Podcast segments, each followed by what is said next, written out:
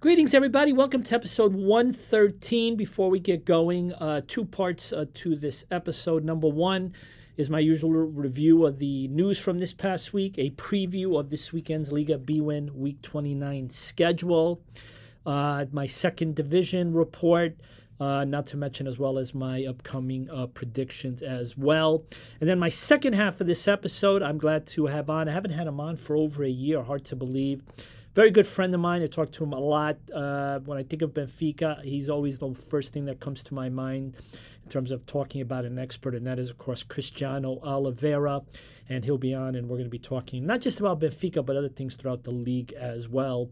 As uh, look to bring um, Chris on and uh, try to get his perspective on uh, the things in the world, including the news about their uh, new uh, manager. So here we go. Coming up, episode 113.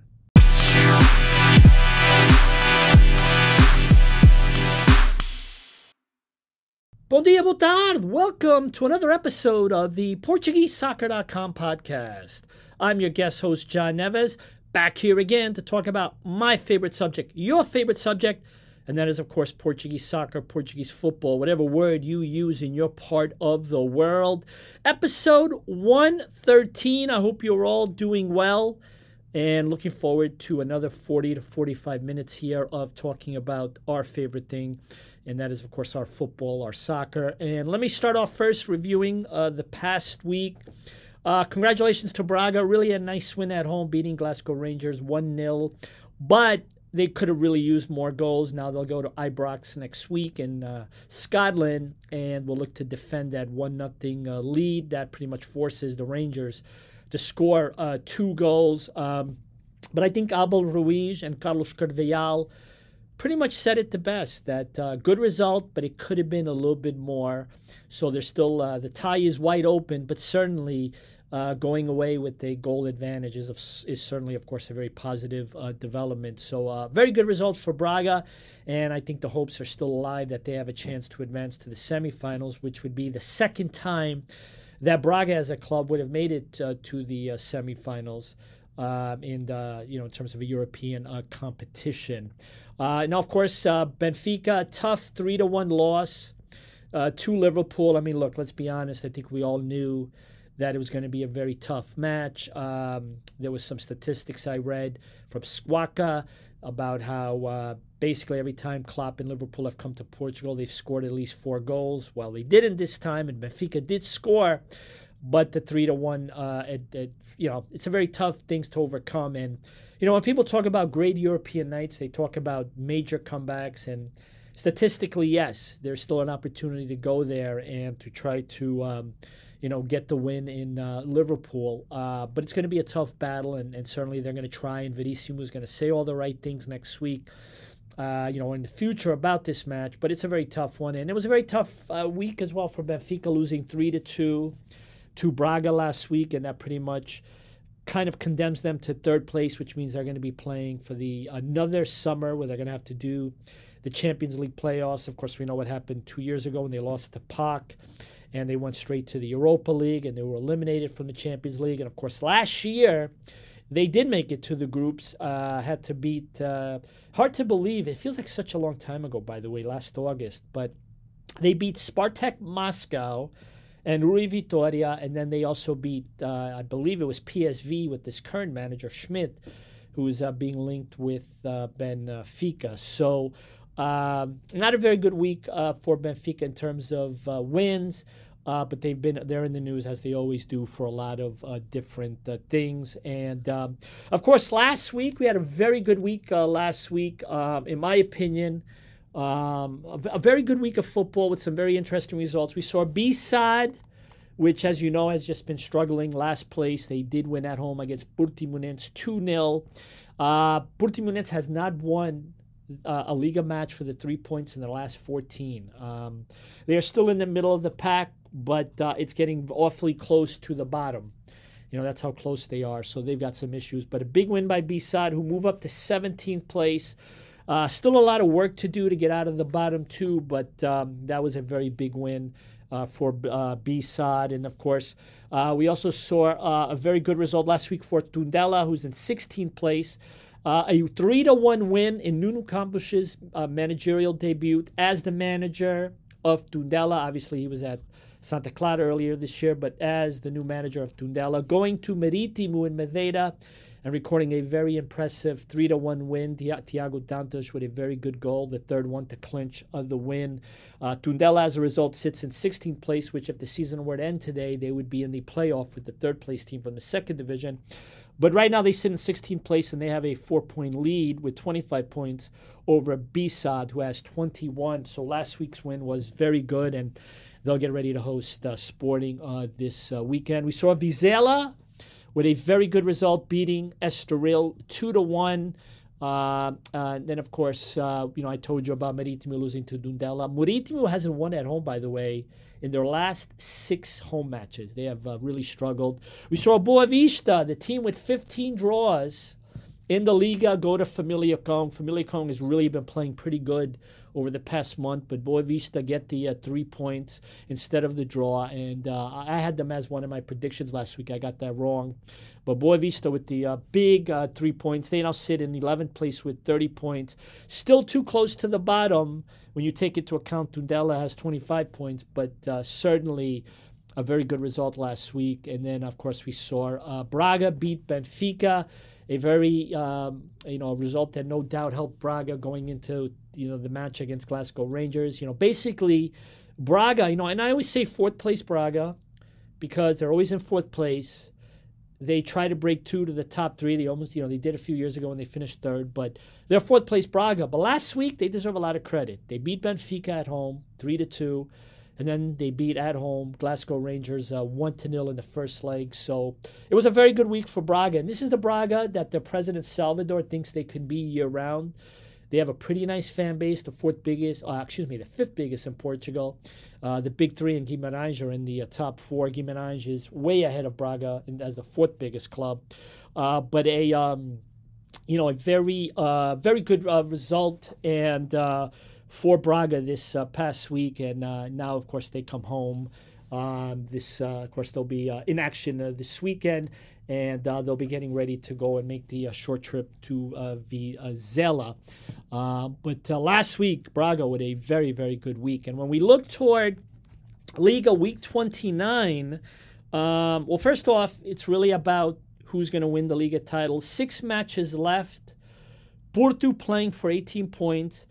But they really need 13 points to win the title because, first off, even though they have a six point lead, don't forget Sporting does have the tiebreaker head to head with more away goals.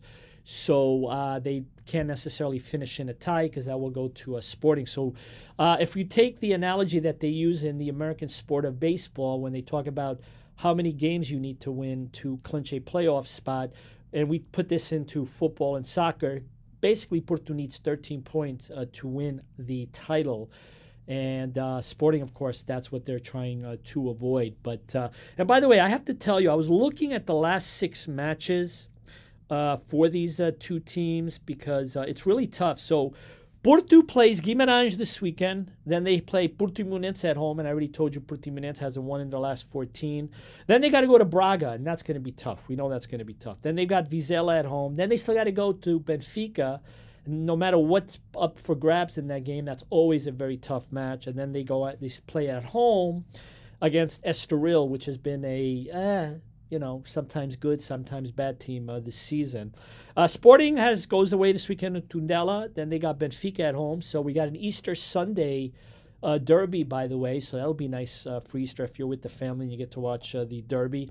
Then they got Boavista away, and Boavista, as you know, has been tough. 15 draws. They just had this big win last week.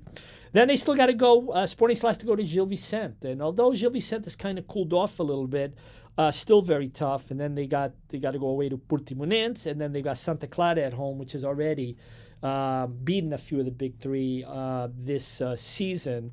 So when I compare Porto and uh, Sporting, I think Porto has the easier schedule down the stretch. And again, they only need 13 points uh, to win uh, the uh, title. And um, when we look at this week, you know, definitely the best match this weekend is uh, Vitória Guimarães against Porto. Porto, of course, hasn't lost, and they're unbeaten at home in their last uh, 56 matches in Liga, dating back to October 2020. Uh, Porto has won four times in the last five years at Guimarães, and the fact that they got this momentum uh, with the fact that they know that they are in first place and they can't mess around. Um, you know, when you think about Guimarães, which is always tough playing Porto, I think, in my opinion, this is the uh, big match this weekend. You've got Benfica at home to BSAD.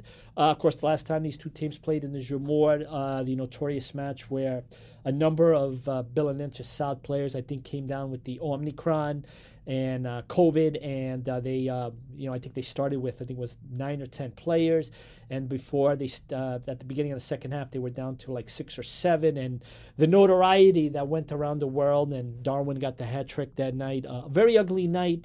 They never replayed the match, but uh, they're playing again this weekend. This time in the Luz. And obviously, there's no issues with these teams. So we know this weekend we're not going to have any of those problems that, that they uh, just had. Uh, B-SAD has never won a Liga away match this season in the Liga. And I don't think that's going to happen uh, this weekend. Um, good match with Vizela hosting Braga. Braga lost was eliminated by Vizela at Vizela in the Taça de Portugal. So that's a match to be very careful for uh, Braga. Santa Clara Estoril at home in the Azores. Santa Clara hasn't lost at home in five months. Remember, that includes uh, some wins with like Sporting and Porto. So Santa Clara has been a middle of the pack team. You know, remember they started playing European football way back. I think it was at the end of July. It's been a long season, and that's very impressive that they've gone, you know, something like five months at home without losing a match. Probably just a you know a bunch of uh, draws. We got Sporting going to Tondela. Tondela definitely a moralized team after the big win last week at uh, Marítimo with uh, new manager Nuno Campos. Sporting, of course, cannot drop any points. They are forbidden from uh, doing that. Sporting has the best defense in the Liga with uh, 17 goals. Uh, excuse me, uh, allowing only 17 goals. They allowed only 20 last season, and there's still six matches left. I, I think they will wind up allowing more than uh, 20, so they won't beat last season's total. But right now, so far, they've only allowed uh, 17 matches, and they're going to be going uh, to Tondela, which has one of the worst defenses in the league. So it's an opportunity there for Sporting. So again, best match this weekend, no doubt, is of course Guimarães hosting uh, Porto. Uh, everything kicks off on Friday with Gil Vicente at home to last place Moreirense. Uh, Ricardo Sá Pinto last week uh, lost the Guimarães Derby, but uh, he showed his face to the fans. There were a lot of fans that were very angry with him. There was some footage on the internet if you didn't see it.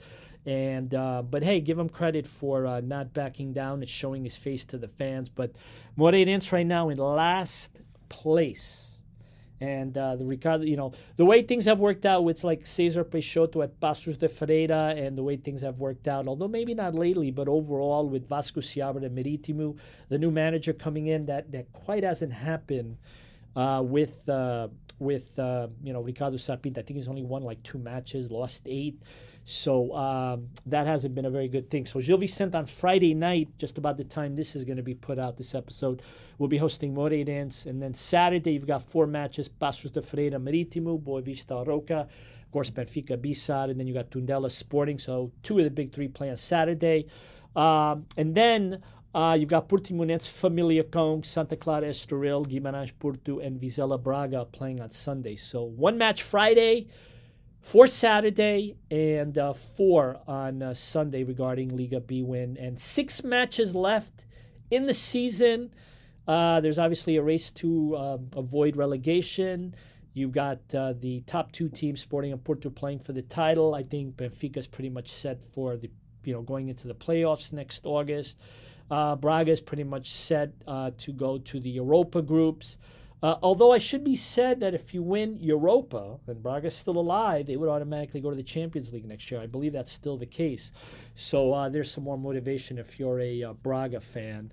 Um, second division uh, report, and uh, we got a lot to talk about here. First off, the one team that I want to talk about right away is Varzim. Uh, Varzim uh, basically, they're in uh, 17th place, so they're still in the relegation zone, but they have been really good the last six matches. They've got uh, three draws, both all three were nil, uh, 0 0, and they've also have three wins. So they have three wins and three draws in their last six. They've only won, lost one of their last nine, and they were really deep into the bottom, and now they're making a case. And, you know, one more win, and they would pretty much jump to like 14th place. Uh, when you look at it, I mean, you've got, uh, you know, Trofense with 28 points, Academico Viseu 27, and you got Covilhã in 16th place with 26. So very tight there. A win could take them out of the uh, basement, take them out of the uh, cellar. Uh, but I really wanted to start off and really compliment them because they have been playing uh, very well. Academica still in last place with 15 points. They look like they're heading to the third division. And again, a shame that a big club like that is going down. Uh, Rio Ave uh, has won six in a row, so they're making their case to return after an absence this past season from the first division. They're looking to get back up there uh, next season. Uh, but Rio Ave and Casa Pia, Rio in first with 57, Casa Pia in second with uh, 56. They have now a five point lead over Chaves in third, so they are slowly pulling away. But you know, Chaves has been playing some great, great football lately, so I don't think they're going to go away anytime uh, soon. Uh, and of course, Chaves, uh, you know, again, has really been, I think they would have been right up there with Varzim, one of the uh, better clubs uh, these uh, past uh, two months. best match this weekend is no doubt is going to be Pia and Farense from Algarve. Farense is another club that's been playing really well. basically, in their last five, they've got four wins and a draw. They're in 10th place. They were in 17th place at one point down there at the bottom with uh, Varzim and uh, Academica and uh, they got a new manager. And uh, there's an example when we talk about manager effect. It has worked with uh, Farense, and uh, right now they're looking pretty good to stay in the uh, second division. Of course, they were relegated last year from the first division, but really got to give a shout out to uh, Farense from the Algarve. They've been uh, doing pretty pretty good. Um, and again, the best match of this weekend is no doubt, in my opinion, of all of them, Casa Pia currently in second place, taking on uh, Farense from Algarve. Everything that's going on Friday night, Penafiel against uh, Varzim. Uh, you got four matches on Saturday, including Benfica B, Estrela Amadora.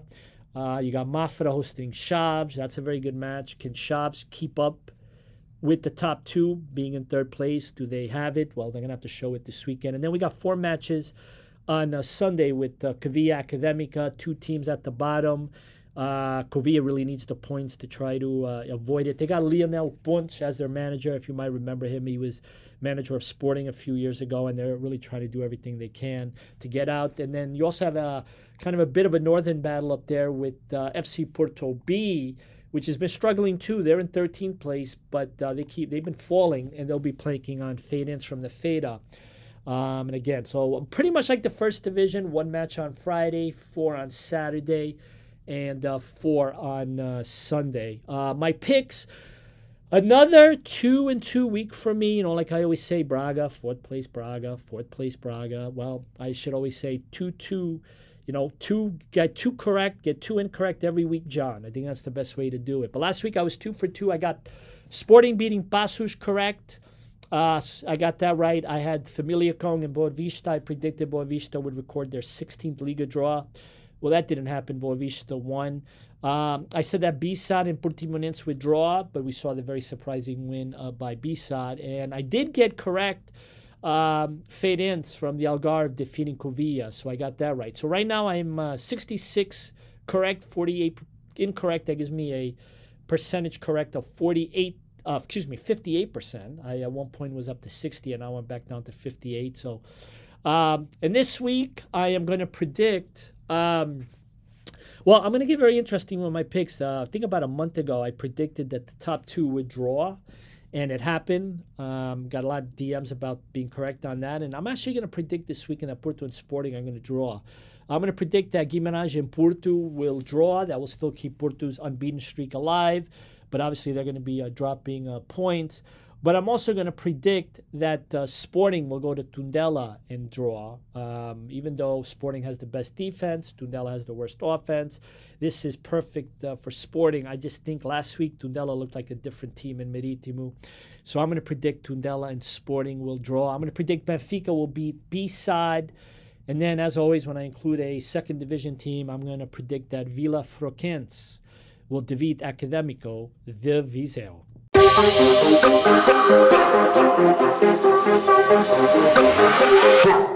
the Portuguese PortugueseSoccer.com podcast, and I'm very glad to have on uh, a good friend.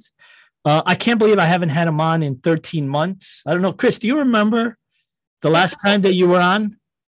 Yeah, I remember. I remember. Was, when was it? It was in March sometime. Yeah, it was March. It was March. I remember it was March sometime. Damn. It's been a long time. 2021, ladies and gentlemen, not March of 2022. Uh, because March 2022 was just a couple weeks ago or a week ago. But yeah, uh, yeah, it's been a long time. It's been a long time, John. And uh thank you for having me back on. You've done a tremendous job here on your beautiful Portuguese soccer. I can't say it with so much pizzazz as you do. Um, but yeah, portuguese PortugueseSoccer.com podcast. Much success and uh thank you. back. Yeah, no, I'm glad to have you back. Uh, I've been doing a lot of uh, because you know now that we're all back to work and it hasn't been as easy to make arrangements, but uh, it's a lot easier. But now I'm I'm glad every once in a while to have a guest on. So I'm really appreciative to have you back. And um, we're going to talk about various things, but obviously we're going to talk about your first love. And uh, I paid you a compliment to say, you know, there are a lot of people that I think about when I think about Benfica, like Alfredo. But when I think about Benfica, you're the first person that comes to mind. And whenever Benfica has a good result, I know you're in a great mood. you know, First but think about you know, it like Benfica lifting trophies or something, not me. I mean, if I'm the first thing you think about when you think about Benfica, Benfica it's a compliment. I appreciate it, but Benfica's in trouble. I mean, you got there's so many other things you could look forward to or or you know think of. But yo, thank you. I appreciate it. Appreciate that. Yeah. So let, let the guys over at uh, Benfica know. Let Rui Costa know that I'm the first thing you guys think about. Maybe uh they'll hire me. I don't know. I, first of all, I can't imagine that Rui Costa knows what the hell this is all about here with PortugueseSoccer.com. And if he did, just hearing the word soccer is probably going to make him not. Well, he'll definitely know after this. After this, if he didn't, if he doesn't know after last March, right? You know after this time. Yeah. Yeah. Was he? By the way, was he? He became the president after. Yes. The last time I had you, when when did he come on? Was it June? Was it during uh, the summer? Yeah, the elections were in June. I believe it was June. Yeah, June sometime. Gotcha. Okay. Well, let me ask you a quick question, just to get started. whatever it was. It was June, July. It was right, right around that time frame. Right when they had the whole the scandal. Yeah, yeah. They had the scandal. Well, the let me latest, just the latest scandal. Yeah. Well, yeah. Back then, definitely. yes, um, let me do this, Chris. Let me start off. First off, here we are in April. We are a few months away from the beginning of the summer, and when many of us will be able to, you know, hopefully go back to Portugal and enjoy it. Um, do you have you heard of any rumors? Is Benfica making any uh, trips outside of Portugal this summer? Let's go. Come on. You know, you are like I said. The, when I pay you a compliment saying you're the first person I think of, I know you because you know the players. A lot of people don't know this. I, you know, you obviously uh, from a few years ago when you worked. Um, do we have do we have any rumors? Have we heard any uh, rumors I, about this summer? I've heard rumblings, but nothing that I can confirm. So I'd be doing, you know, this beautiful podcast of this service to announce something without uh having any confirmation behind it. But you know, rest assured that uh if I do find something out, if I do hear it before everyone else does, you'll be one of the first uh to find out. And we'll break it on the PortugueseSoccer.com. Oh, good. All right. So we won't have to wait a year then. Yeah. I mean, no, no. few months, couple months at, at worst. Yeah, I actually do you know, by the way, are they doing that international thing again this summer? Is that like happening? I, that's that's part of it. I heard that they're they're trying to to to get it together, but there's obviously pushback because of the World Cup coming up. You know, obviously these are uncharted waters, you know. Um not to yeah.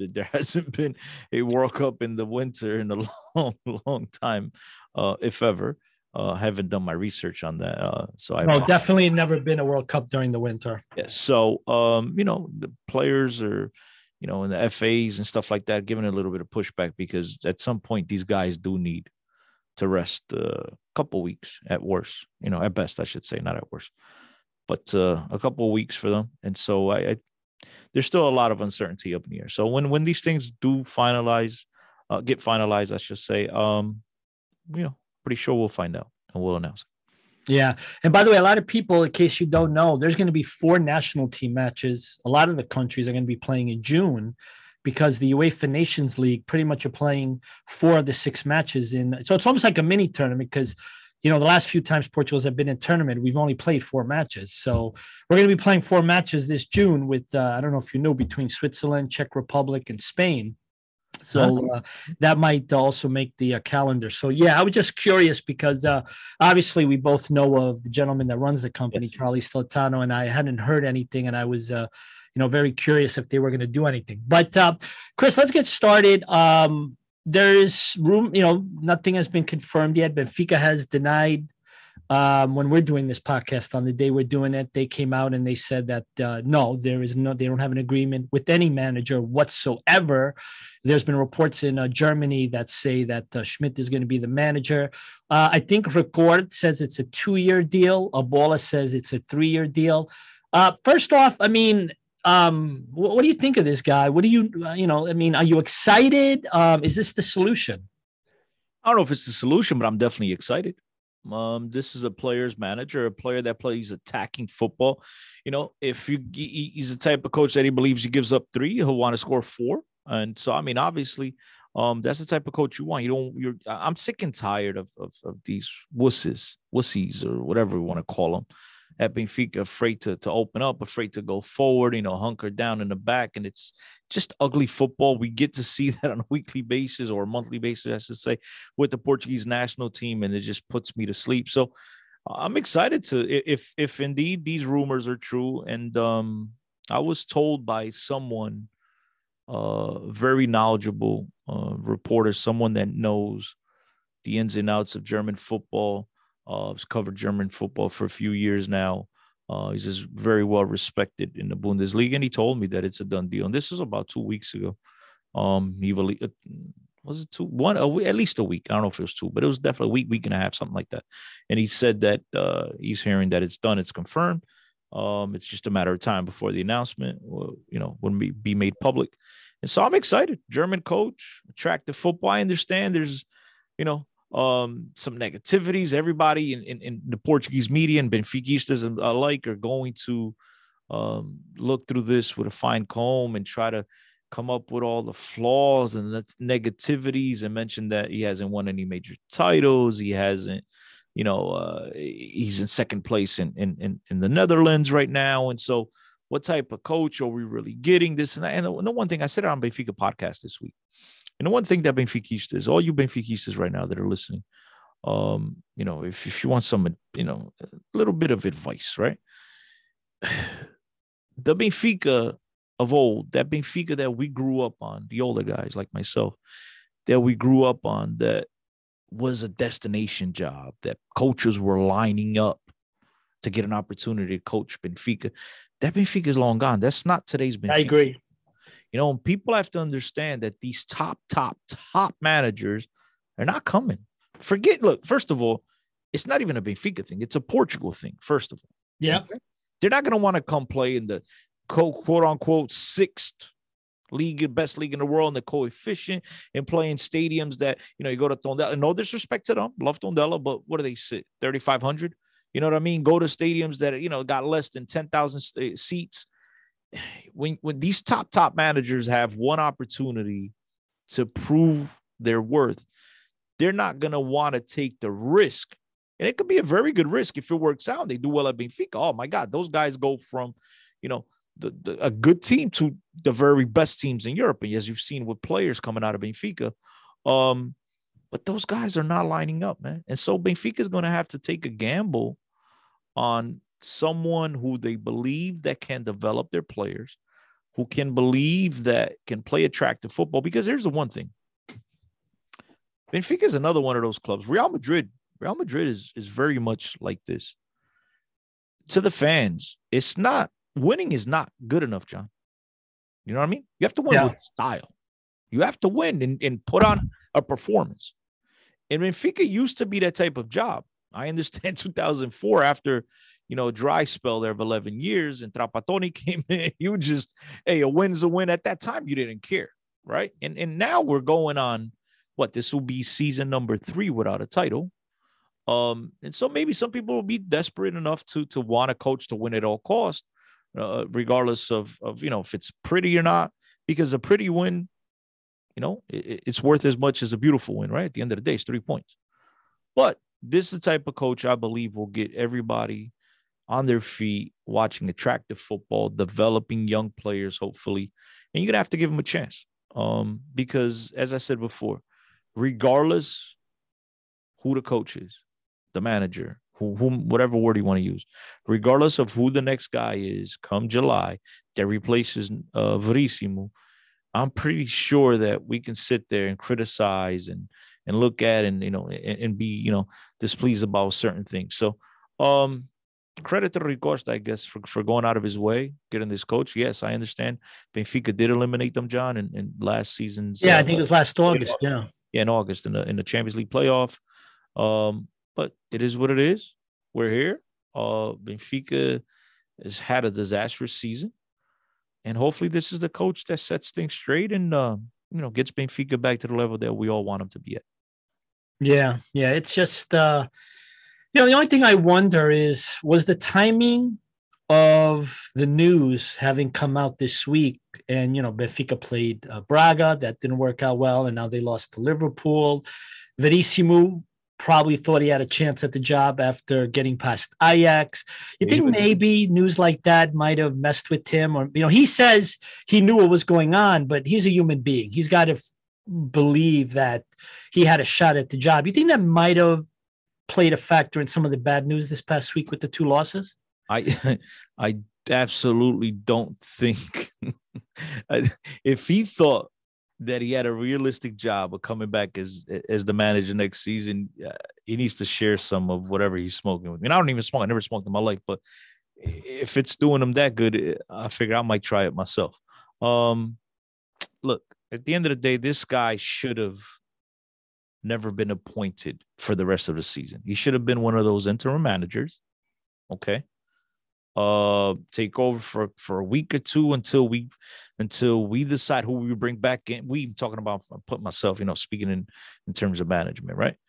Um until we decide who the next guy is. And again, you know, one thing about a big club like Benfica, they should always have these things in the back of their mind, right? JJ did not have a good season last year. Start of this season, okay. Then when it was again was rocky. Why was Benfica sleeping at the wheel? You cannot tell me that Rui and company realistically thought that this was the manager that was going to salvage the season. It just makes no sense. He flopped when he was there the last time when he took over for for for uh, Bruno Lage. Lage, yeah. Right. I understand he did okay with the B team, but as I said on the Benfica podcast, B team is the B team, ladies and gentlemen. Yeah. That's that's totally different competition. There are levels to this. I thought that was a horrendous job by Rui Costa at the time. And if you want to check the tape, check out Benfica podcast. It's a lot easier to come out here today in public and say, "Oh," after the guys falter, and you know, and pound, pound your chest. And I told you, no, no, no. I got tape. I got I got receipts. Go check it out. I was not a happy camper. Yeah, I don't. Benfica and I thought Rui Costa gave up on the season. At the time, Benfica were four points behind first place. I know we had an important. No, I think we lost. Right, Benfica lost. I think it was seven. Um, I think. Uh, I think it might have been. I think it was six. No, no, no. No, it was, the, the, no, it was definitely four. I just don't remember now. Was it a Taça yeah, I think, the first time they played Porto, it was for the Taça, and then the so second time it was for so the. Then they were still. So then I'm correct. So then they were still four points behind first place.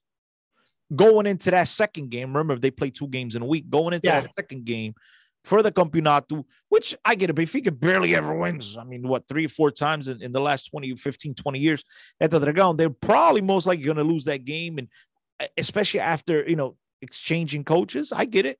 So at the very least, you're looking at seven points difference. You're still in the Taça da Cerveja. You're still alive in the in, in the Champions League, right? Um, and yeah, he just I thought I thought he just conceded. I thought I thought Benfica conceded. I thought they they gave up on the season, and it's something I'm not happy about um, you know, in, in terms of what Rui Costa's done this season. And so Nelson Verissimo, I, I, I never thought he was a realistic option to, to, to be the manager going into next season. As far as to answer your question directly about the rumors, look, Benfica can control that. I mean, there's nothing's been put out official by the club. So I, it, I could totally understand your question if it was, yo, Benfica put out, you know, on Monday with the game coming in Tuesday, you know, at the start of the lose against the big old, you know, Liverpool – how does Benfica undermine the coach by putting? But this wasn't Benfica. This is again, nothing is confirmed. This is still rumors. So mm-hmm. rumors, you can't control that. Rumors are exactly that. They're rumors until they're confirmed. Everything's rumors. Even though I was told by a good source that it is official. yeah, no, I also think sometimes when you're a club like Benfica, Porto, and uh, Sporting, and you're talking to agents about their players or about their managers, you know that some way, somehow, those agents are going to leak that info because it's in their best interest to let people know that their client has interest from this big club. Mm-hmm. And uh, that's why I asked because uh, I think, you know, Rui Costa knew that if he was going to talk to this guy, he knew it was going to get out. And so that's kind of why I asked uh, the questions. Now, let me ask you something. Um, because I do remember you were not very happy about this. And I even said it myself here on the uh, podcast that, you know, I thought for me, I was surprised. I mean, I don't know who else was available out there, you know, on short notice to replace. Um, I, I don't know. But I, I, I just thought, you know, since he flopped the first time, you know, he lost. I think it was. I think in, he was manager for like five matches. One of them was a Taça de Portugal final that they lost to Porto, and seventy minutes up a man. Yeah, there was just nothing about it that about his first tenure that was you know very successful that gave you any confidence. And then to bring him back a second time kind of like i agree with you it kind of just shows that maybe you're not you know you you might have just you know thrown in the towel. But uh i i by the way i i let me ask you a question. I mean should jj have stayed? Should he have stayed you know and started the year as manager? Wait stayed and started? You mean coming into this like it, it, should they have kept him? Into this season yeah, like no, no, no. I'm talking about back in December. Should JJ have stayed as manager and Rui Costa not? You know, apparently he left because the players weren't supporting him anymore. Should Rui Costa have stayed there and said, "Look, he's our manager. You guys are the players. Let's get going. We're only four or five points behind. You need to stay." In other words, looking back at the decision that was made when JJ left, does that turn out to be a bad decision that has resulted in the position that they are in right now? Here's how I feel about that. Here's how I feel about that. I, I look, things were definitely going south with JJ at the helm, right? I understand that at some point a move was going to have to happen, right? What I disagree with a thousand percent was how it went about, how it came down. I mean, I should say how it all went down. Um, when the players apparently revolted and you know said, you know, they're upset of Pizzi's treatment and they turn around and said, I'm not practicing. I thought Rui Costa could have shown a sign of authority in the shot, you know, come in there, told all the players, look, it is what it is. This is my coach. You're going to play football. You can't concede to the inmates. And I thought that's what they did. You can't have the players running a club. And so I thought at the very worst, John, and I said this many times, you tell the players, yo, que manda sou eu. This is my coach. We're going to play and do what he tells us to do. If you're unhappy, let me know. January transfer window is around the corner, and we'll find a place for you to go. Handle it that way, and then a week and a half, two weeks later, turn around and say, "Look, we came to a mutual agreement that it's best we go our separate ways." Because then it, you put it on you. It was just personal decision. Things weren't working. You can't put it out there that the players we're dictating what's going on at a club, and especially at a club like Benfica. I thought that was a bad job on his part.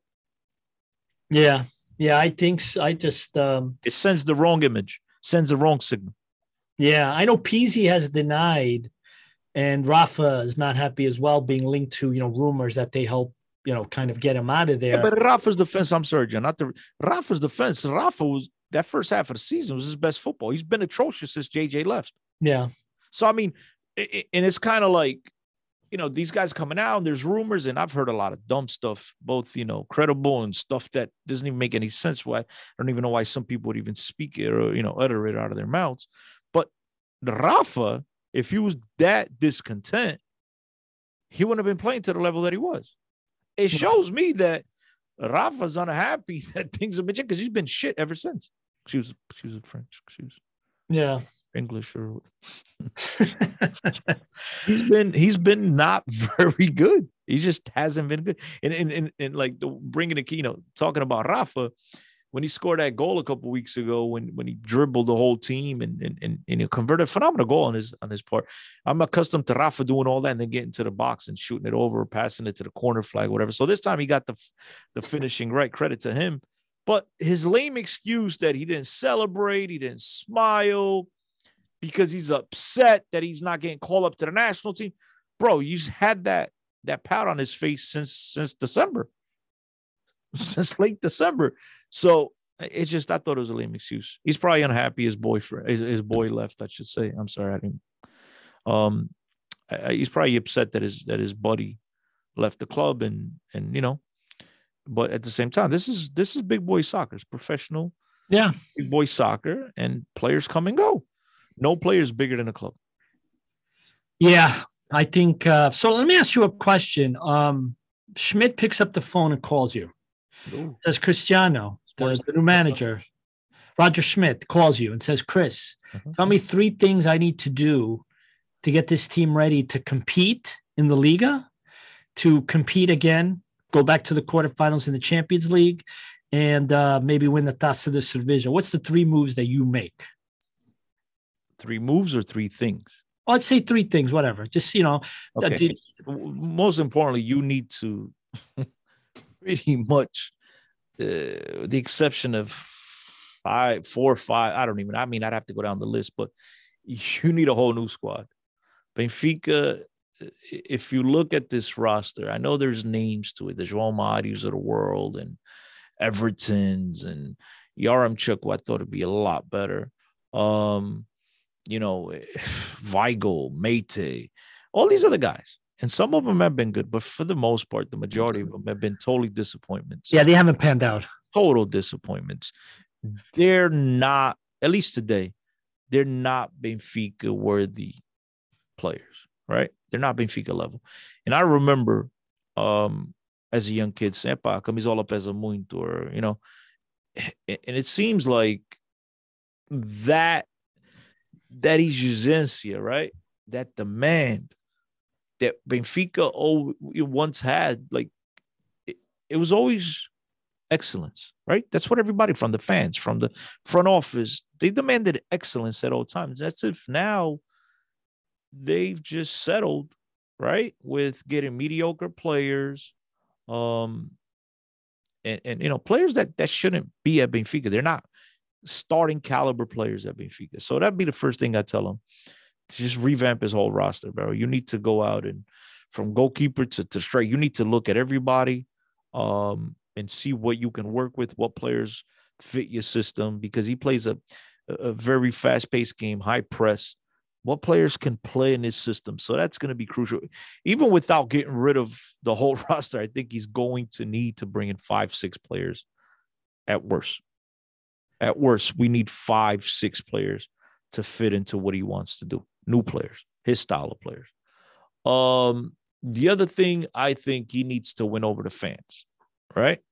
If he wants to be successful at Benfica, unfortunately, um, you know, one of the things he has to do, he has to play youngsters, he has to implement the youth, he has to show that he's able to develop these guys, and most importantly, he's going to give these guys minutes on the first team. And I think that'll be, you know, the quickest way, aside from just putting up ridiculous results one after another, playing the youngsters, giving the youngsters an opportunity. I think the fan base uh, will jump on his side and be supportive. And then obviously the support will be there in the stands, and you know that will lift the team um, when times get tough. And then the third thing,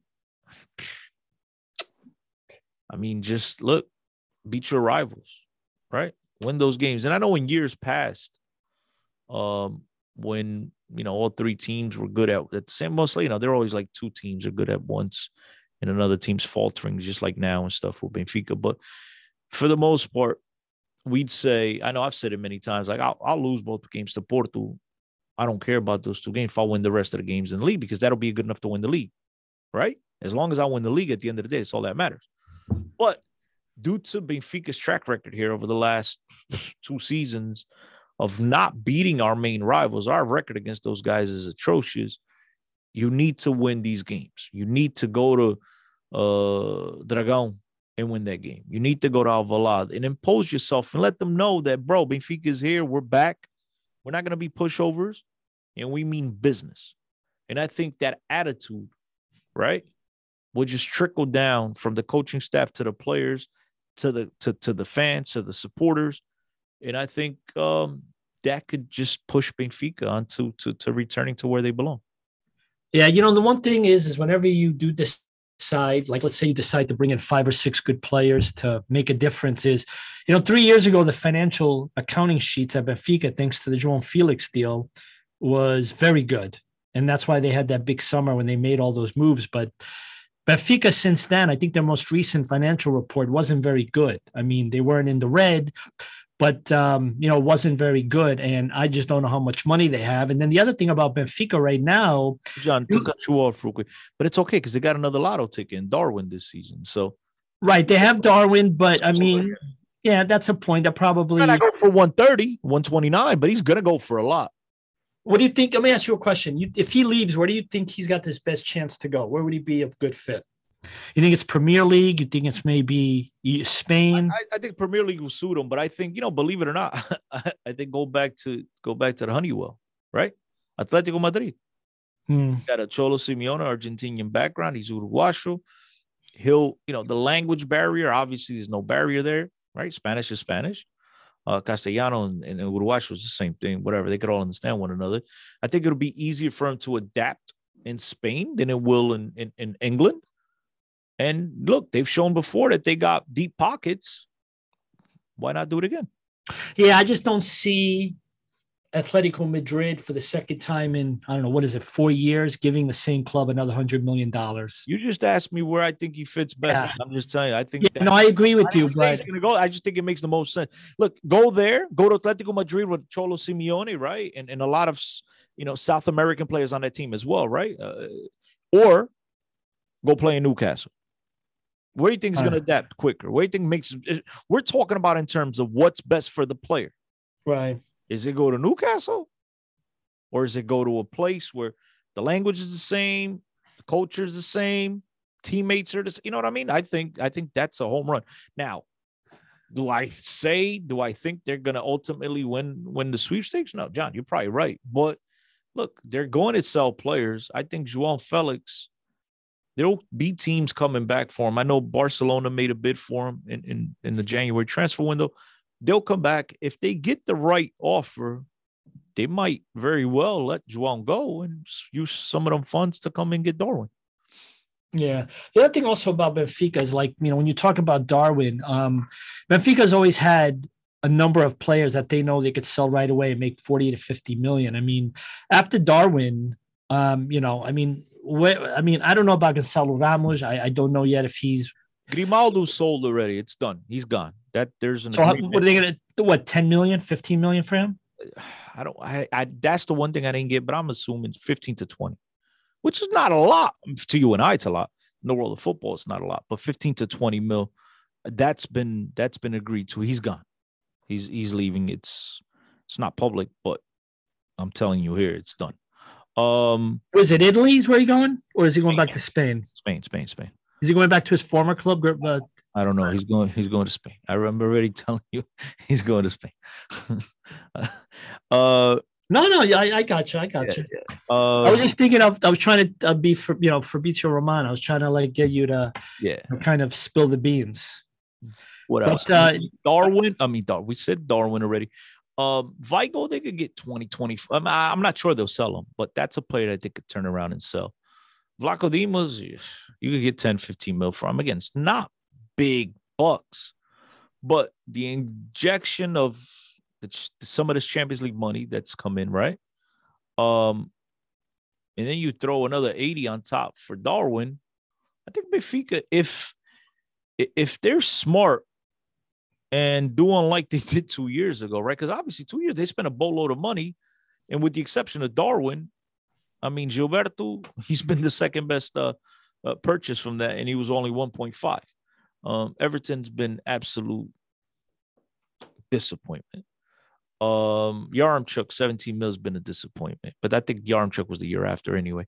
But going back to that one year, so it's 25 for Darwin, 20, whatever, 27, 23 for Everton. There was 18 million for Pedrinho, but he's gone already, and they, they recouped that money back. Um, 15 mil for Otamendi, who's been good, who's been good, you know. Um, he's got the raza that Benfica needs more yeah. of. He's got that raza. Um, who else? What if? I mean, we spent so much money. I don't even recall who the hell Benfica spent money on. To be honest with you. Yeah, they got a lot of players that just haven't like what's that guy? who's been I don't even know why we got. It. I think that's that's the biggest trick that Sporting's been able to pull is not re-sign him, find a way somehow to get Benfica to commit to him when they didn't even need him, because the kid Nunes at this point of his career is a, a much better player. Uh, João Mario doesn't have a spot on this year's team. I don't I don't believe he'll have a spot on next year's team. High paced, um, tons of pressure, moving the ball quickly. He's not going to fit uh, Roger Schmidt's system. So it's going to be very intriguing to see what happens here in the offseason. You know, it's funny. João Mario at the very beginning with Benfica did very well. I remember the Capas had him on the cover. Oh, look at this. It's working out. And they asked Ruben Amorim once, well, you know, what do you think about what's going on? And his answer was, you know, I'm worried about what I have here in Alcochete. I'm not thinking about that. But uh, he's kind of, uh, you know, disappeared. And that's just, you know, that's just the way it goes. But uh, yeah, because the other thing also about Benfica is, you know, in order to make changes, you need to make money. But I think where Benfica has also kind of fallen off, though not necessarily with Darwin, is you know you look at Sporting. There's so much money to be made there selling those players. Porto's got some really good young players that are going to make them a lot of money. But we just had a conversation about Benfica and you know there's some young kids that are coming up but it's not the same thing like the other two teams you know it's just there's not that excitement about the younger players uh you we talked about one player the last time i had you here at the time he was on loan at uh, bayern um, but I, I just don't know if he would ever come back to benfica tiago dantas he hasn't uh he's you know let's be honest he hasn't worked out i remember me and you talked about him but he hasn't. I, could have sworn somebody, somebody you know, was was pretty outspoken on social media, uh, saying that you know that kid was nothing to write home about. But what are you gonna do? It's, it's right. You I know you said you weren't. Yeah, no, I, that's why. That's why I said. I got a lot of criticism at the time, but I'm I'm accustomed to it. Bring it on. That's why I said at the beginning right you know your opinions you got some really good stuff and that's what i was trying to uh, bring out and i think you know i think i did but uh, yeah but like i said we're curious to see what's going to happen with benfica i mean the hard part now about being a benfica fan is although you still got liverpool and right now i don't think there's a lot of hope but let's be honest with you when uh, you know when next week comes everyone's going to be ready and they're going to look forward to watching the game and there's going to be that excitement you know but i mean what do you do now if you're a Benfica fan? You have six matches left. You're pretty much going to finish in third. I mean, what else do you get? What else is there to be excited you, about? Well, well, well, in the league, you want to play spoiler, right? Right. You want to play spoiler. Um, but at the same time, if you beat Sporting, you pretty much hand the title to Porto. Right. So, you know, you, you screwed either way. But I, I, think a lot of these players, if I'm a player in this locker room, and I'm not a Darwin or Weigl, Otamendi, I'm not one of those players. I'm doing everything I can to sell myself. And I don't mean sell myself in terms of getting out of Benfica, but sell myself to whomever the possible next coach is, right? Whether it be Roger Schmidt, whether it be Pep Guardiola, whomever the next coach, because I want to show them guys and I want to show Rui Costa and everybody that makes decisions on this club that yo, you could count on me. I have a spot on this team, and yo, don't look to get rid of me. So uh, players themselves, they have a lot to look forward to. As fans, look, let let's be realistic. We all expected Benfica to to come. You know, I don't think many people expected Benfica to come away from starting to lose on Tuesday with a victory against uh, Bayern against uh, uh, Liverpool, right? But I think Benfica played a, a decent game. I think Benfica had their chances. There's a maybe, maybe not penalty call in the game that could have tied things up at two. Even after that, Benfica never, you know, gave up. They still came forward. They still caused a couple of of decent scoring opportunities. And all that, John, to be brutally honest, and any Benfica that's listening to this, you know, tell me a player of Benfica that played good. We did all that. We actually, for, for for 15, 20 minutes, we caused an amount, you know, tremendous amount of danger on the Liverpool goal because they give you they give you tons of space to play. You just have to convert. And so we did all that with nobody. I mean, even Darwin, right? I know people like, oh, Darwin comes to play, and I don't disagree. But even Darwin didn't have a particularly good game by any, by his standards. You know, he scored a goal. Konaté maybe a little bit to do with that, right? If that's Van Dijk, he probably clears it. Uh, but you know, he still kept his composure. He kept his his concentration. He was able to to to, to make the most of it. He was able to tuck the ball on the opposite post. But Benfica created more in that game, more chances than I ever anticipated going in. So they gave you a little bit of hope. I think at the end of the day, I know Vlachodimos made a bunch of saves, but at the end of the day, you left that game disappointed at 3 1. You, you, you figured 2 1 was probably the more fair score with an opportunity not to go into Anfield, right? And do what Benfica did in 2006, which is shock the world. And at the time, Benfica, Miccoli, and, and Simão Sabrosa scored the two goals. Simão Sabrosa, f- f- phenomenal, phenomenal outside the box. And then Miccoli was just a, a magical goal um, towards the end of the game to, to seal the 2 nothing victory. But at the time, Liverpool were Champions League defending champions. They had just come, you know, they were coming off of lifting the trophy. And nobody expected Benfica to do so. And I get it today. I, I believe, even though they were defending champions at that time, this team might actually be stronger than that team at that time. It's going to be a tall task, but I think Benfica showed the world that, you know, with a little bit better game, some of these players show up to this game that maybe it's not going to be a cakewalk. But at the same time, we could turn around if we play the same exact way we played on Tuesday, probably leave Anfield 5 0 down, you know, 5 0 defeat, uh, defeat. But I don't think anybody's particularly, I don't think, you know, Grimaldo was so concentrated, right, on, on keeping Mo Salah off the score sheet. He wasn't really going up and down the wings. So he was out of it. Taarabt was out of it. Rafa, uh, in these big games, he disappears. Gonçalo Ramos, yeah, I know he ran a lot, but did he play? Did he even touch the ball in the offensive third? I don't remember. Right? Gilberto, you're not really going to get much from him offensively. You know, Darwin, you got a little something, something, but there was, I don't think anybody played well going forward. And they still were able to cause some danger. So that gave you a little bit of, of hope, a little bit of excitement.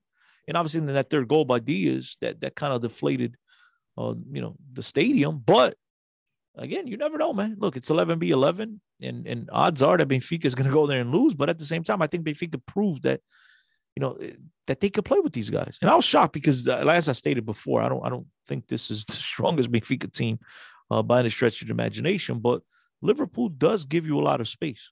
They do, and you just have to capitalize. You have to convert on the opportunities that you have, and if you do so, you'll put them guys against the against the ropes. Um, the pressure is all on Liverpool. Benfica has nothing to lose going into this game. Absolutely nothing.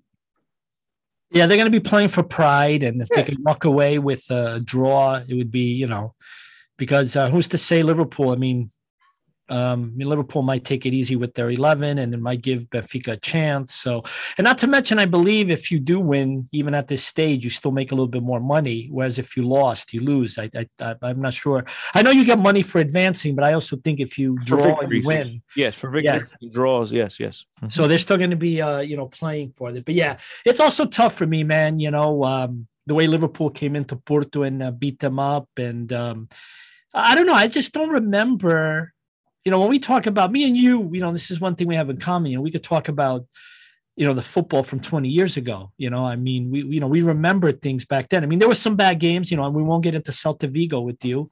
Well, man, but, uh, me that, bro. but um, by the way, if people don't know what that what we're talking about, you don't have to go. Thing. You don't have to go to Celta. You just go to Basel. Basel, yeah. Basel, Basel, whatever. Oh, Basel was another one. Yeah, that was recently. That that's not 20 years ago. Yeah, no, but the point is, is I don't remember 20 years ago Portuguese clubs catching some of the ugly losses like they've been catching the last five to 10 years. Uh, I always remember, you know, if they did lose to somebody, I, I know Sporting a few times lost badly to Bayern Munich, Bayern but Munich, yeah. but it just never was like like that Man City Sporting a few weeks ago. I mean, that was that first half. I mean, practice. Oh, you mean man. the first game? Yeah, the, the first game in Alvalade was was was, like was a practice affair for for for City. They didn't even yeah they didn't even try to come out. But my my point is is I just feel like yeah we might have so many better younger players in this generation in the last 10 years i also feel like 20 years ago our clubs even if we didn't advance and we were eliminated it was never we never lost this ugly is what i'm trying to gap say. The gap is greater now money wise the gap is right. so great it, it, and look i think i know for sure the epl um, is implementing this. I'm not sure UEFA is, but it's something that I might have spoken to you about all fair a while ago. But I've been saying this um, for a long time because this this actually happens at Benfica all the time, and it's just I just scratch my head. But they're implementing a rule where you can only have you can only register 40 players in the EPL. And then eventually I think they want to get it down to 33 or 36 over the next couple of years. Right. And I don't know if that starts next season or not. But I been, you know, Benfica years past would have 120 yeah professional. And so why do I mention that? Because if FIFA or UEFA does implement that rule, right? With Chelsea had like 80 players on the roster. They're the one team in England with the most players, right? So now, if you put this cap on teams, you know, for play, there will be a lot more players left over for the other teams. You get what right. I'm saying? Now, a decent player that would normally come to Benfica in Porto and would make in Sporting and make these guys tougher to play with in European competitions. Now, the Chelseas of the world, they swap them up. They'll send them on loan to Vitesse or they'll just keep them on their roster, never play them. By they're doing what the Portuguese teams with Benfica, you know, to, to be honest, what Benfica's done in the Portuguese league, which is weaken our, our adversaries by signing their players, right? Taking away their players, you're weakening them, even though you have no intentions of ever using these guys in our club. And we're sending them out on loan to Poland, to whatever. We're putting them on whatever team we want to do. Look, you know, every year you'd see Luis Vieira in the same corny blazer taking a you know a picture with Salvador Agra or Patrick Vieira from from from Maritimo, if you recall, players that you knew there was no way in hell those guys were ever going to put on a Benfica shirt in an official game. But you were doing two things: you're keeping them away from Porto Sporting, you weakening your adversaries, right? And you know, you're probably signing these guys on a free and and and you know, coming up with some BS deal with the club in some foreign country for 800,000. So you're making a couple of bucks uh, in return. But what happens is those Patrick Vieira, Salvador, those guys, instead of going to a Braga, who's on the cusp of competing with the big boys, right? Now Benfica just took those guys out of the market. And this is happening in European football. The Bayern Munichs of the world could sign 50 players, you know, and, and just take them off the market. Same thing with Madrid, Barcelona, all these teams with big money. So what happens is a lot of these players that are sitting uh, at the end of Manchester United's bench, at the end of Barcelona's bench, right? These guys would probably be, you know, rather be playing at Benfica Porto Sporting in Champions League but the money's not even close. It's not even comparable. Yeah. So they just want to go sit the bench somewhere else. So I think a lot of, you know, the reason why Portuguese teams are getting slapped around now, unlike they did this, because the money is greater and these other big sharks, these big clubs are able to, to keep those players that they're never really going to play on their team, but you know, they're still nice players. And I tell people all the time, just because you don't start at Barcelona or Real Madrid, right? Doesn't mean you're a bad player. Doesn't mean you can't come to Porto Benfica Sporting and start with your eyes closed. But some some Portuguese fans they tend to have this idea in their head, you know, oh, the guy doesn't even play at Barcelona, makes you think he plays at Benfica. Like Jesus Christ. I mean, right. There's levels to this, ladies and gentlemen. Yeah, it just uh, it's just uh, like I said, watching that sporting game um, in Alvalade was that first half. I mean, I know it's funny. I think Liverpool scored a goal that was similar to a Manchester City did, where the guy sent in a cross, the guy got the ball, gave it to somebody else, and they scored. It was like so easy. Like it was just, it was like watching. Uh, Diaz when he crossed it, he just yeah. it back to the other. It's just, it was just too easy. It was just too easy. It's just, uh, but you know me, I'm very passionate about Portugal as a whole, and I never want to see the teams, but it just feels like in the old days, you know, when you were talking about the managers in the old days, you know, a Sven Goran Eriksson was at Benfica. Um, back in the day, um, they would get those type of managers, you know, Porto, Bobby Robson, uh-huh. you know. Um, but yeah, it's just back then, and now you're not going to get managers that are, you know, going to like do that. And hell, you have Portuguese managers like Paulo Fonseca and Leonardo Jardim, who probably would have a chance to manage a big three, but they don't want to come back to Portugal yet. Villas Boas too, mm-hmm. and uh, money is a big factor. What I hope does change with Portugal is the fact that they are looking to centralize the TV rights And hopefully, by doing that and creating this company that's going to sell the TV rights, hopefully that's going to bring more money into the uh, game. And I like the idea of them reducing the rosters because, um, you know, if, if there's a chance to have, if, if, if these big clubs don't have so many of these players, then it filters down to the other clubs. And maybe you'll have, you know, this is what happened. Another analogy, Chris, maybe some of our people know it won't recognize, but NCAA college basketball, they have, I, they put in a limit a few years ago for how many people can get a scholarship. Uh-huh. So now a lot of these schools that would have all these great big amount of players on their roster, they don't have them anymore. What's happening? Some of those kids now are going to smaller schools like St. Peter's, and they're playing. You know, and that's and but that's not happening in uh, football. And um, you know, let me ask you another question because again, this happened after we uh, we last met, and uh, the Super League uh, I didn't get a chance to hear your. I mean, uh, was, was I mean, was, was that the craziest thing you ever heard of? Do you think it was just poorly planned?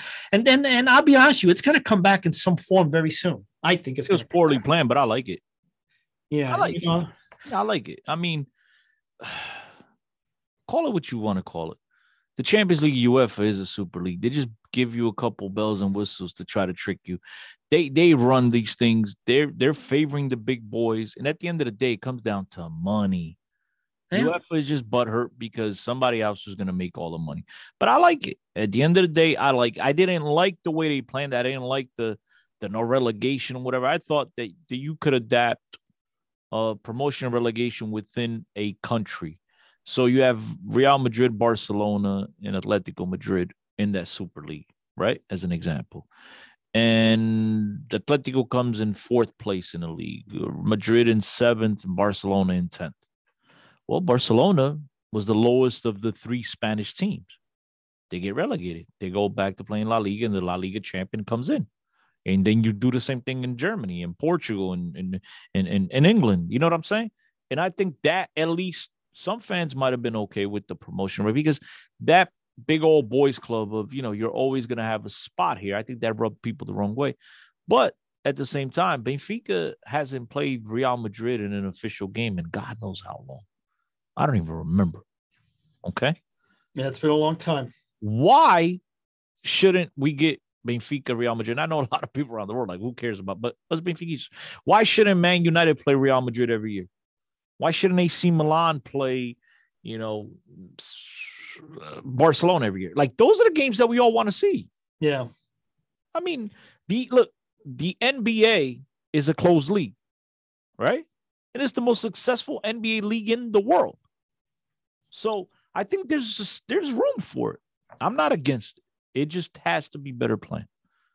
Yeah, I remember when it happened. What was interesting is in England, they were obviously very upset about it, but they weren't upset as much about it in Spain. I don't know if a lot of the Spanish fans, and I don't even remember the Italian fans going up in arms about it. It was really more of a German, oh, French. The, the English, it didn't make no sense because they are in the Super League in itself when it comes to finances.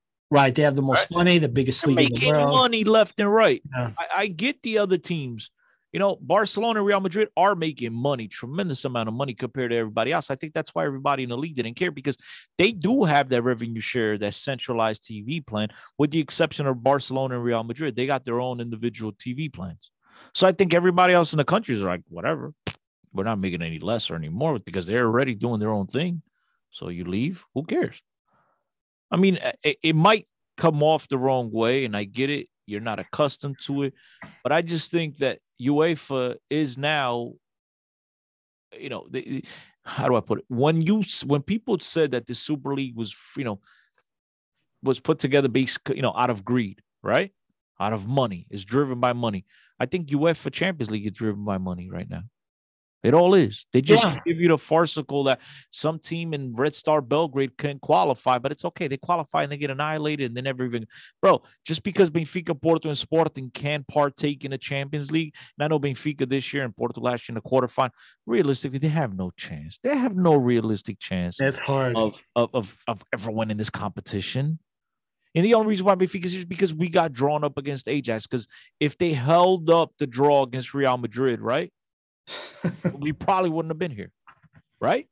Yeah. Well, so, that so so like oh yeah, we can play in the Champions League, but as you just said, Portuguese teams go go back and look at it year after year. It just can't work. I and here's the thing, John. I talked about this on the Benfica podcast not long ago. It's not just Benfica, Porto, and Sporting that are becoming weak. You look at the rosters, but you look at the rest of the Portuguese league, the quality throughout the league is not the same. A lot of these guys that can play in the Portuguese league are leaving to Qatar and yeah, and Middle East. Yeah, taking money. Right, the league, even it's even the league itself, is becoming thinner and thinner in talent. Yeah, I mean Santa Clara has lost a few people to the Middle East. The manager, they lost uh was that Junior? They're gonna lose another player, Ramos, the kid who was at Orlando City. Yep. I think he's going to Brazil. Yeah. Losing when I think he's going to Liverpool. He's already has a pre-agreement to go to Liverpool. Lincoln will most likely wind up at Benfica. But just the, the caliber of play, you had guys jumping the Portuguese league coming to the MLS because money's guaranteed. You don't have to chase clubs to get paid every every two weeks. Yeah, I interviewed last year uh, Pedro Santos, who plays for Columbus. I think uh-huh. he's actually beginning. He might be beginning his sixth year yeah, with Columbus, Five, which, by the way, is a long time. Yeah, it is. Think about it; it's a very long time. And uh, I remember talking to him, and I also interviewed. Um, I'm not really sure where he is now, but it was actually he brought it up too. Um, last year at this time, I also interviewed Mark dos Santos, who is the manager of Vancouver. Portugal, babies. That's right. Yeah, we did. Yeah, one time after a Red Bull game, we met him, and Chris was talking to Mark dos Santos, and I remember you both looked at each other. Yeah, we're from like the little uh, littlest town, but Fanya. Yeah, um, he even said that um, what makes a big difference a lot of times with MLS is, um, and why a Portuguese player would be interested is because you know every two weeks you're getting your money in your direct deposit. Guaranteed. There's no doubt about it. It's it's coming. You never hear of an MLS team, at least that I know of, ever failed to pay um, a player. Like, you know, I mean, because if you did, it would, you know, that's something the league can't afford. Well, there's stuff going on now. There's there's there's there's lawsuits going back, but that's because players have left. But that's that's right. You're talking about player rights and all that. You're talking about that, right? Yeah. As as we're talking, there's there's some stuff going on with players that have left, and they're saying they didn't get paid, but the the team saying they pay. But as far as what you're saying, the the in Portugal, they get paid monthly anyway, but these guys here, they get paid every two weeks. And I speak to a lot of players, John, as you know, and they tell me all the time, bro. The one thing about coming to the MLS, and I don't want to make this about the MLS, but the facilities of every single franchise in the MLS is better than every team in Portugal, with the exception of Benfica. And that's not even a guarantee now. Some teams, the new teams, already have facilities better than what Benfica does. Oh, so players they come to quality facilities. Even the stadium, the smallest stadium in MLS, even the conditions, the quality stadium is much greater than going out to, you know, the smaller clubs in Portugal. I don't want to name one because people get offended, but the smaller clubs, as we know, the conditions, everything. It's just it's it's first class. Yeah, it's bigger. all the way through. Now the quality of the league is not up there, and so that turns a couple people off. But financially, at the end of the day, the player that's going to leave the Portuguese league to come to the MLS, it's not a player that's gonna be, you know, highly sought by the, the big boys in European football. So that player at the end of the day, he's like, I'm most likely, look, I ain't fighting for no Ballon d'Or. I ain't fighting for no Champions Leagues. I ain't fight, you know what I mean? I ain't fighting for no World Cup bros. At the end of the day, I'm fighting for my family and I want to get paid. And so they come to the MLS. Yeah, no, I, I, I agree with you. And um, like I said, the Liga as a whole is just not the same that I remember it from many years ago. It, it's just not the same. And uh, hopefully, the centralization of this TV rights will bring more money into the Liga, which might enable them to keep many of these players a little bit longer. I mean, like Gil Vicente. Gil Vicente now is a great team. For a year this year. What's going to happen in August? If they're playing in the Europa Conference League, is it going to be the same team? No. Was it Famalicão a couple years? Was it Famalicão? Yeah, I think it was. Uh, yeah, Famalicão. Was it Paços de Ferreira? Maybe I'm trying to. Remember. No, was he there? No, Famalicão. They had all the players on loan from Valencia, and, and then they left, and they all they left, and now they're back to fighting for promote for relegation. Yeah. But yeah. yeah. yeah, it's just uh, it's just not the same league. Uh, first off, I want to ask you. I'm, I'm sorry, sorry, go ahead. Portuguese football needs needs to be revamped. They need someone that has a freaking clue to come in and run this like we're in 2022, bro. Not not in you know 1989. It's just everything they do in that league is laughable. Somebody needs to take the bull by the horns and say, look, I don't care who I offend, Porto, Benfica, Sporting, I could care less. we need to do what's best for the overall of the league rather than what's best for one individual club and being run by somebody here, somebody. No, they need to put the league first before any club. And until they do that, it's gonna be it's gonna continue being a shit show. Yeah. Folks, uh, well, Chris, I got one more question for you. I want to thank you for coming on. Give Chris a follow on uh, Twitter at 10 CO10. He is uh, one of the three duo on the uh, Benfica podcast. And um, again, had him on tonight because I wanted to get things from the uh, Portuguese perspective. Uh, let me actually just ask you, if you don't mind, two questions actually, very quickly. Number one, where does JJ go next? What's this future? Ooh, you don't want me to tell you. I just wonder, like, uh, I think George Jesus. Here's how it goes. I think Sergio Conceição. You think he's? Yeah, I was thinking the same thing too. Sergio Conceição goes to Lazio. All right. Right. He loves Italy. He's he goes even vacations in Italy. Yeah. They love him. They love him at Lazio. He's in their, you know, they even have him in their museum. Um, I think Conceição leaves and Jorge Jesus is the new coach of Fisipe. I, I'll be honest with you. Like some people might be listening to that right now and are shaking their head in disbelief. But you know what? If you've been following this a long time, and by the way, he's very good friends with Pinto da Costa. Mm-hmm. Pinto da Costa has been very complimentary about him. He's, and he's and, said uh, that throughout, even his first spell at Benfica. He always spoke highly of Pinto da Costa. He says yeah. we're very good friends. And then he, even when he left Benfica and in, in, Sporting, I should say, he's out in the Middle East and in Brazil. He always talked about coaching the big three. And right now, let's let's let's be realistic. Let's be honest. There aren't, you know, unless we don't know of, but there aren't many European teams for one reason or another chasing his tail right now. Yeah. Well, better than Porto. You're in Portugal. Apparently loves Portugal very much. Um, you're in Portugal. You're going to be playing the Champions League.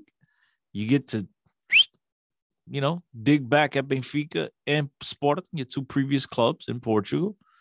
I think for him, it makes all the sense in the world. But that's where I think he winds up, Joel. Yeah, I agree with you. I think um, you heard it first here, folks, that if uh, JJ decides, um, you know, to continue managing, it's going to probably be Porto next. So you heard it here. Uh, one last thing I want to ask you: thumbs up or thumbs down? Um, you don't have to go into it too much, and that's. Um, so there was a story about a week ago. It actually came out while the Seleção was doing qualifiers that they said that the Taça da Liga is going to probably do their group stages during the World Cup. And it makes sense because the way there's, I, I don't know in Portugal if it's a five hour time difference from Qatar, but by the time you get to seven, eight o'clock at night, there's no live football being played. So you might as well go ahead and do something in Portugal because you have that opening at night. Um, do you like thumbs up, thumbs down? You like the idea of having the League Cup, or as you call it, the Taça de Cerveja, going on during the World Cup groups, or you think it just should be your thumbs down, right? Thumbs yeah. down. I actually like the idea, believe it thumbs down because that shows you're a Mickey Mouse league. Okay. Yeah. It's the World Cup. It's a break. You act like a big boy league and you don't play any competition. You play competition when a club has all their best players at their disposal. That's how you keep competitive balance. That's how it's fair for teams.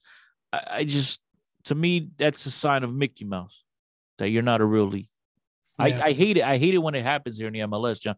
We get to to cover, you know, whatever you work in different department, but whatever. I get to cover the, the, the New York the New York Red Bulls, and I've been in, in the post games and even you know uh, sometimes some press conference pregame press conferences where we just shake our heads and we don't understand how the MLS goes through with games during international breaks. And that always bothers me because when you are one of the better teams in the MLS and you're losing four, five, six guys, because you know, remember the MLS have a lot of South American guys, Panama, stuff, whatever, but they're losing five, six, seven key players from their main roster. And now you lose that game, and at the end of the year, you either miss the playoffs by a couple of points, or in worst case scenario, you get fired because you didn't win those games. Is that fair when you're missing one third of your roster? Right. Not fair. And it goes the same here. Uh, uh, Porto, Benfica, Sporting, they're going to have players that are going to take part in the World Cup, right? They're not going to be available. Now, you sh- you know, I know you, you could sit here and tell me, Chris, it, it should be good enough to beat Sporting Covilhã for Benfica, right? But maybe it is, maybe it's not. At the end of the day, you know, I believe that every team should have all their players available unless obviously they're suspended or, or injured. But I don't like that. I don't like that from the league. Yeah, well, that's uh, that's the talk, um, folks. Um, first off, Chris, thank you so much. Again, follow Cristiano on Twitter at 10COTEM. I like to call him the original, the original Cristiano. And uh, again, always respect uh, your opinion. And um, I know it's been a rough few months for you, but uh, this summer there'll be changes. There'll be this new manager, and then um, you know there'll be hope. Hope will come back. But and uh, you know the one good thing about Benfica playing in the playoffs is that if you go to Portugal at the end of July, early August, you've got real football because mm-hmm. they're going to be playing in the playoffs. Exactly. Um, and um, you know that's somewhat good news if you decide to go. But um, um, yeah, listen, Chris, thank you so much for your opinion. Um, I know you got a lot going on, so I really uh, appreciate it.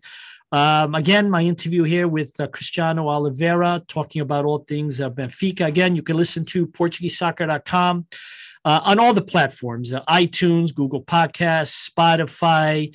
Uh, we're probably going to be pretty soon putting it on more platforms. So I want to thank everyone for listening. The numbers, again, the month of March was by best month ever and looking to continue to uh, build on it. And uh, want to say thank you, Chris. Thank you so much for your time, buddy. I appreciate it, man. Thank you for for the invite. And uh, anytime, anytime you need me to come on here and uh, you know kill a few minutes with you, always be available.